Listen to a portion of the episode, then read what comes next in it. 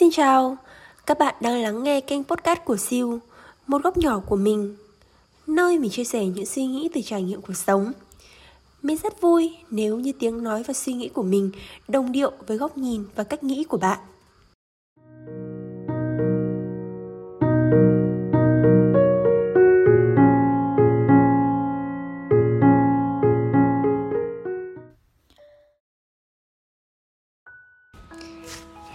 Chào mọi người, lại là mình đây. Thế là lại kết thúc một tuần nữa rồi Và tuần vừa qua của mọi người như thế nào? Mình hy vọng rằng là mọi người vẫn ổn. Về công việc nè, về tinh thần nè Nếu như các bạn cảm thấy không được tốt cho lắm Thì hãy cứ vui vẻ lên nhé. Bây giờ là cuối tuần rồi chúng ta hãy vứt hết mọi muộn phiền trong tuần đi Và hãy cùng thư giãn trong 15 phút tới cùng với mình nhé Tuần vừa qua thì mình vừa kết thúc một buổi học mà mình sẽ tạm gọi nó là buổi học cuối cùng của thời sinh viên. Nghe buồn nhỉ? Cảm giác như là sẽ không còn buổi học nào cũng có thể cùng nhau ngồi học rồi cùng nhau nghe giảng mình thấy hơi tiếc tại vì cái buổi học đấy bọn mình phải kết thúc qua zoom, phải nhìn mặt nhau và chào nhau qua màn hình máy tính cái điều đấy là mình cảm thấy thực sự là là tiếc ấy. Nếu như mà cái buổi học này được diễn ra ở trên lớp học thì bọn mình có thể cùng nhau chụp những bức ảnh đẹp nè rồi cùng nhau buôn lại chuyện cũ nè và có thể hẹn nhau một bữa để ngồi lại tâm sự cùng với nhau. À, đúng là đại dịch đã lấy đi của chúng ta rất nhiều thứ đúng không? Và thực sự là cuộc chia tay nào thì cũng buồn thế thôi. Mình cũng nhớ rằng là hồi xưa hồi chia tay cấp 2 hay là cấp 3 cũng sẽ buồn buồn một thời gian rồi về sau thì mọi việc sẽ ổn hơn. Nhưng mà thực sự thì ngày hôm nay trong cái thời tiết thu, xe lạnh là mình cảm thấy nhớ Hà Nội vô cùng. Và tự nhiên trong mình lại dâng lên một cái cảm hứng để nói về những cái nỗi nhớ đã xa xưa bởi vì mình hay làm việc theo cảm hứng ấy, thế nên là mỗi khi mà có một cái ý tưởng, ý nghĩ mới nào trong đầu hiện lên trong đời mình, thì mình sẽ phải làm ngay lập tức. Bởi vì cảm hứng nó thường đến thất thường, giống như là thời tiết mùa này ấy. Mình sợ rằng là nếu như mình không nói ngay bây giờ thì có thể một chút nữa thôi thì mình sẽ quên đi mất. Đó và chủ đề của chúng ta ngày hôm nay đó là đi học xa nhà và chuyện đại học. Hãy cùng mình ôn lại một chút kỷ niệm, không còn mới nhưng mà vẫn chưa bao giờ là cũ nhé thật ra để mà nói là cái việc đi học xa nhà mang lại cho chúng ta những gì, thì mình nghĩ là đi học xa nhà mang lại cho chúng ta đầu tiên trước hết đó là những trải nghiệm. Cái thứ hai nữa đó là những kỹ năng cần thiết, như là kỹ năng quản lý chi tiêu này, kỹ năng quản lý thời gian và có thể là cả kỹ năng tự học nữa. Lần đầu tiên xa nhà của mình là vào năm 15 tuổi, đó là khi mình ra học trường chuyên của tỉnh và cách nhà 20 km đó là lần đầu tiên mình sẽ bước chân ra khỏi ngôi nhà mà suốt trong 15 năm qua mình đã ở đó và mình gắn bó. Cảm thấy đó là một cú ngoặt đầu đời ấy, bởi vì một đứa trẻ 15 tuổi từ trước đến nay chưa bao giờ ra khỏi nhà mà mà bây giờ lại phải đến một nơi môi trường xa như vậy để học tập và không có bố mẹ ở bên. Có bao giờ mọi người nghĩ và nhớ đến cái cảnh lần đầu tiên mình phải xa nhà, cảm giác nó như thế nào không? Để mình nói trước nhá. Ngày hôm đấy là mình đi thi vào 10 đó là một buổi chiều. Hôm đó thì mình, mẹ mình đưa mình ra bắt xe để ra thành phố thi. Mình có đi cùng với người chị của mình. Nói như vậy thì có nghĩa là mình cũng không đơn độc cho lắm, đúng không? Nhưng mà cái cảm giác mà khi mình vừa bước lên xe khi mình ngoái đầu nhìn lại bóng mẹ đã khuất xa thì không hiểu vì một lý do gì mà nước mắt mình tự nhiên trào ra. Chỉ có đi xa khỏi nhà 3 ngày thôi và sau 3 ngày đó thì mình sẽ lại về.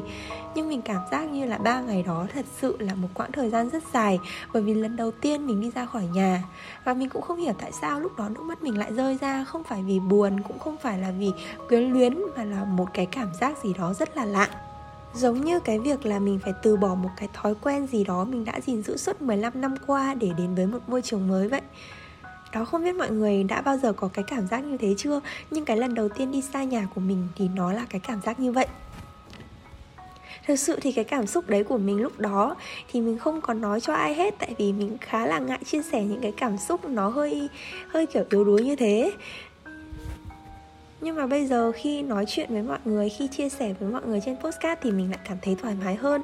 Bởi vì đó cũng là một trong những phần đã tạo nên mình của ngày hôm nay mà cần gì mình phải che giấu, đúng không? Thật ra là những cảm xúc mà mình có được khi học những năm tháng xa nhà ở trường cấp 3 ấy, thì đến nay mình đã không nhớ rõ nữa rồi. Mình chỉ nhớ là những tuần đầu tiên của lúc nhập học vào lớp 10 ấy thì mình rất là nhớ nhà và mình chỉ muốn uh, về nhà để học. Bởi vì ở nhà có bạn bè cũ có môi trường cũ có gia đình.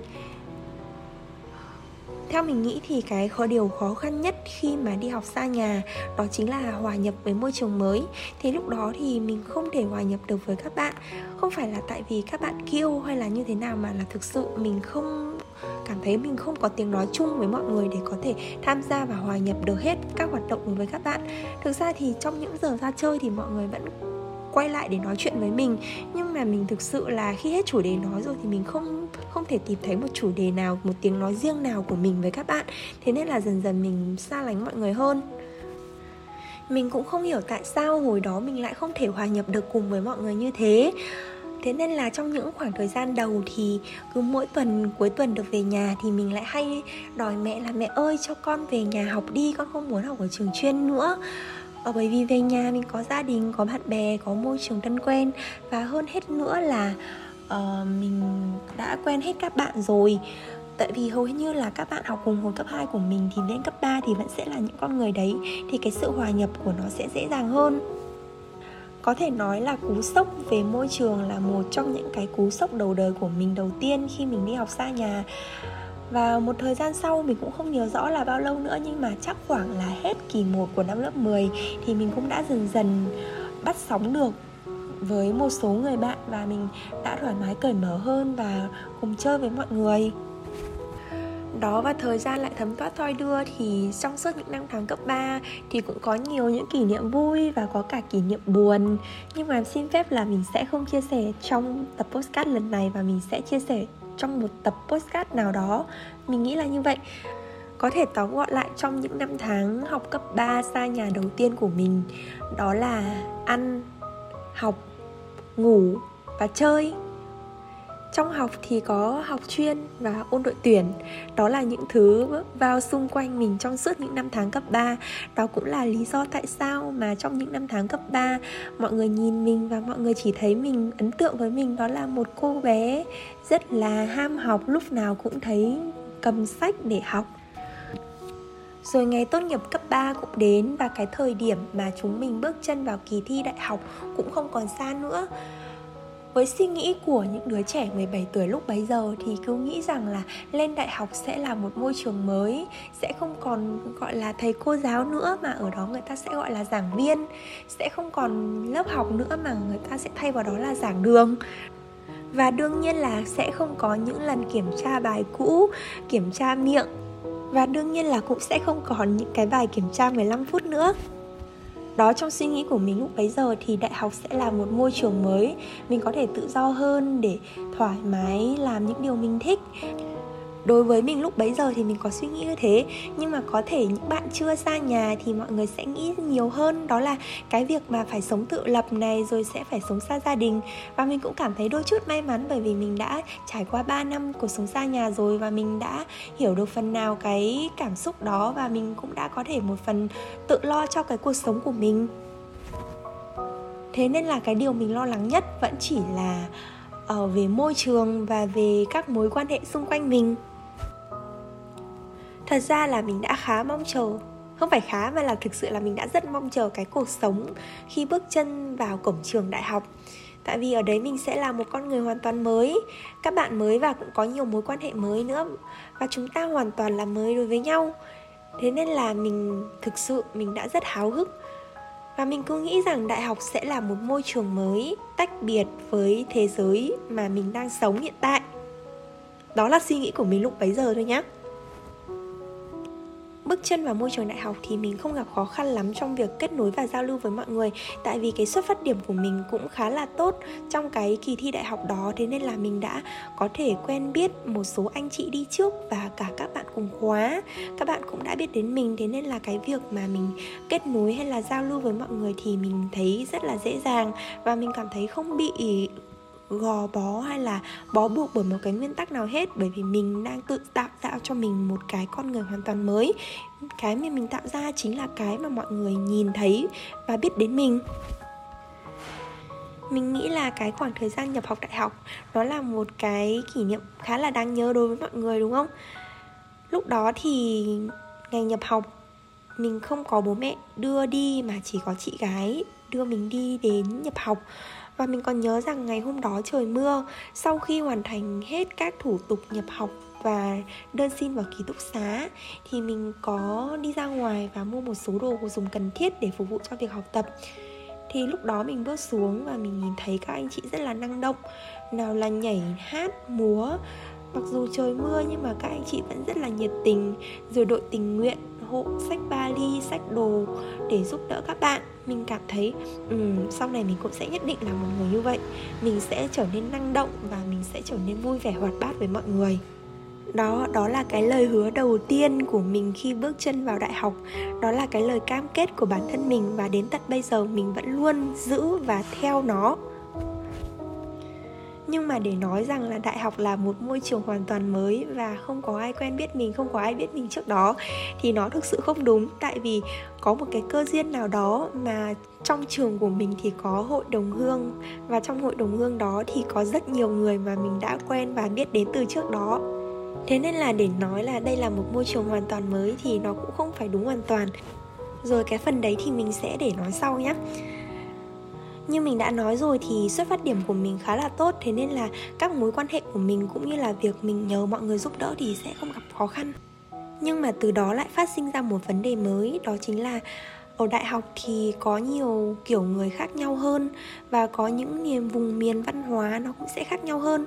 Và đương nhiên là ở đó cũng sẽ có cả người xấu và người tốt.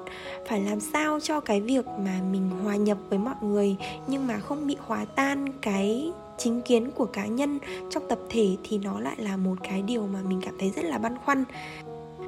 Tại vì một phần là mình vừa muốn hòa nhập với tất cả mọi người, một phần thì mình lại không muốn mình quá xa đà vào một cái gì đó quá nhiều và cũng không muốn làm mất lòng người khác.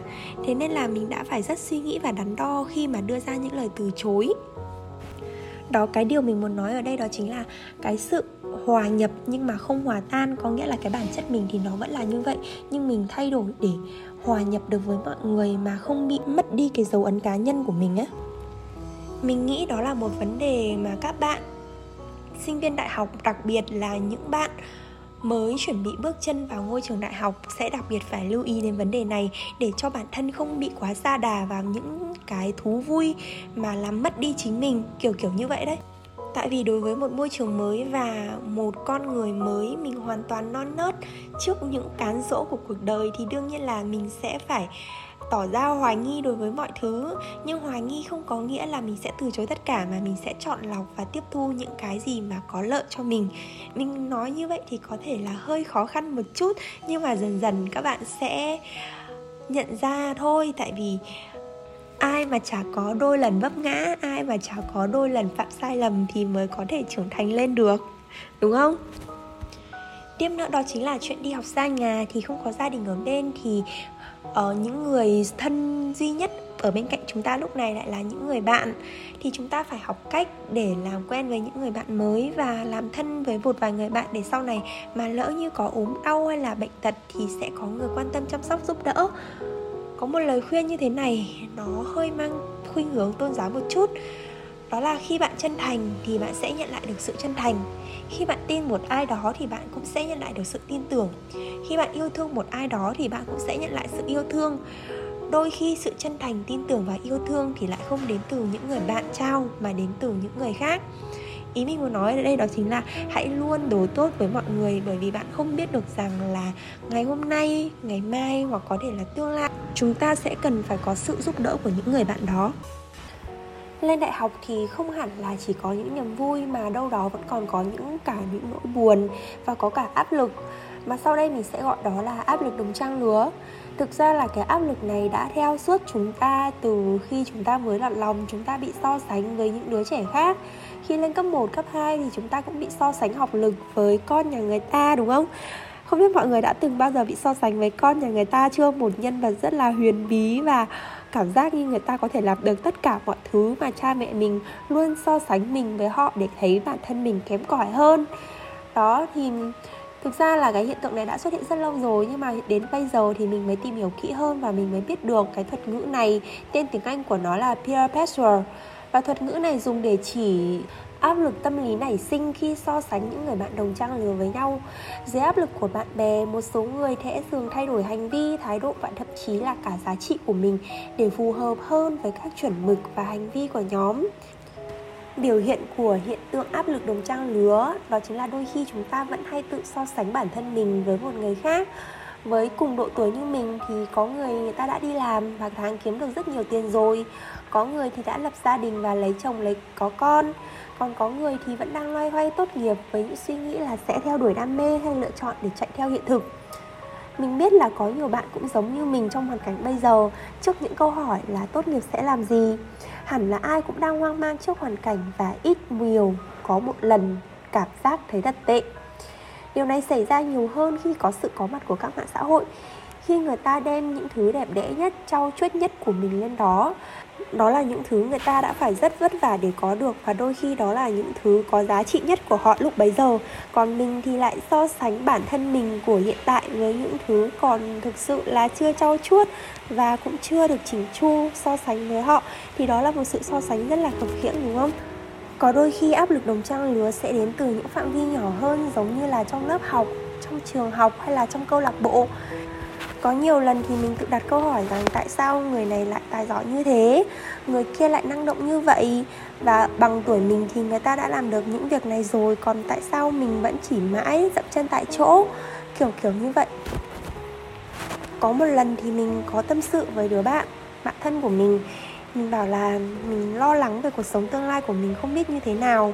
Và thực sự là mình cũng chưa có định hướng rõ ràng để xem là mình sẽ làm gì để tốt nhất cho bản thân thì bạn ấy nói với mình một câu như thế này. Bạn ấy bảo rằng là, tao nghĩ là nhìn mày như thế kia thì mày đã phải định hướng sẵn cuộc đời của mày rồi chứ. Bởi vì mày có vẻ như là luôn biết mình sẽ phải làm những gì. Và cái cách của mình đang thể hiện thì cũng đã là hơn rất nhiều người rồi.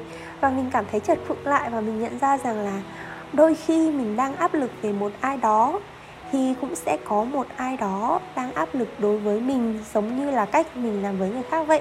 Có nghĩa là chúng ta đang nhìn nhau, chúng ta đang tự gây áp lực cho nhau.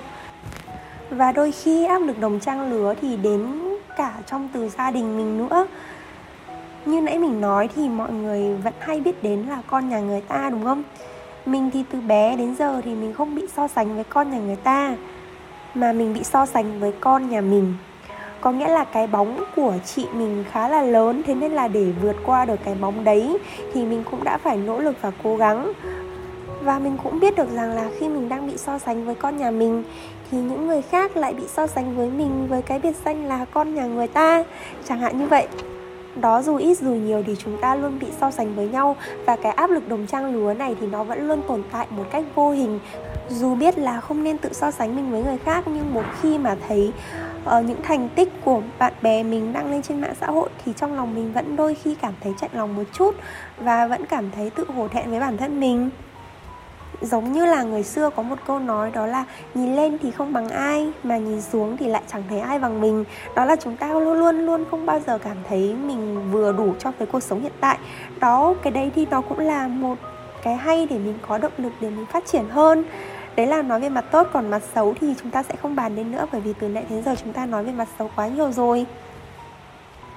Và có một sự thật đó chính là chả ai quan tâm đến suy nghĩ của bạn đâu, Chỉ bạn mới sống và chịu hậu quả với những hành động của mình. Bạn không cần phải giống một ai đó để cảm thấy hạnh phúc. Trải nghiệm là của ta, được thực hiện bằng thời gian sống của ta. Vậy thì tại sao chúng ta lại phải gắn bó với gương mặt của kẻ khác, Đối chiếu với trải nghiệm của kẻ khác? Vì sao ta phải chơi theo luật của họ? Có một câu nói như thế này, đó là bạn sinh ra là một bản thể, đừng chết đi giống như một bản sao. Mặc dù nói trên lý thuyết là vậy thôi, chứ thực sự để nói mà vượt qua được cái áp lực đồng trang lứa như thế thì nó cũng khá là khó khăn. Thôi thì dù có làm gì đi chăng nữa, dù có là ai đi chăng nữa, thì hãy cứ làm những việc mà bản thân mình cảm thấy vui vẻ, vậy là được rồi.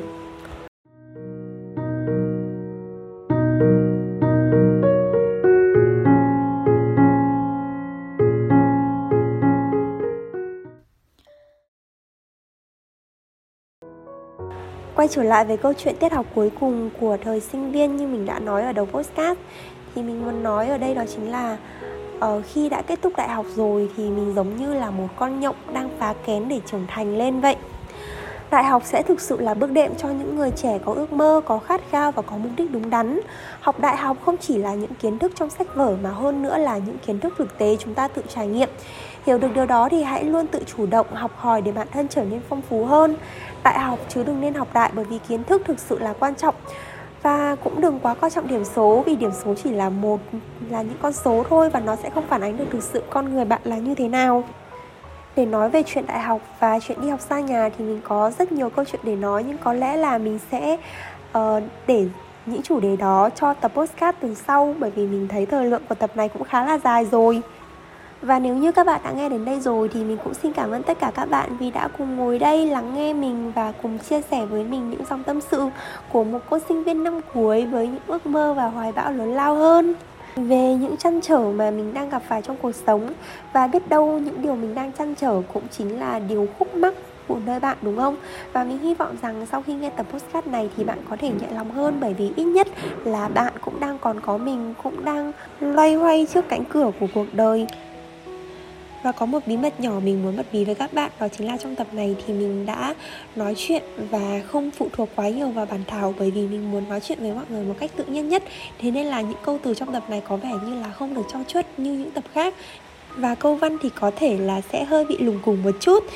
Nhưng mình hy vọng rằng là sau khi bạn nghe tập này thì bạn có thể cảm thấy thoải mái hơn, giống như là cuộc trò chuyện tâm sự giữa hai người bạn với nhau vậy một lần nữa, mình rất cảm ơn tất cả các bạn đã cùng mình và lắng nghe.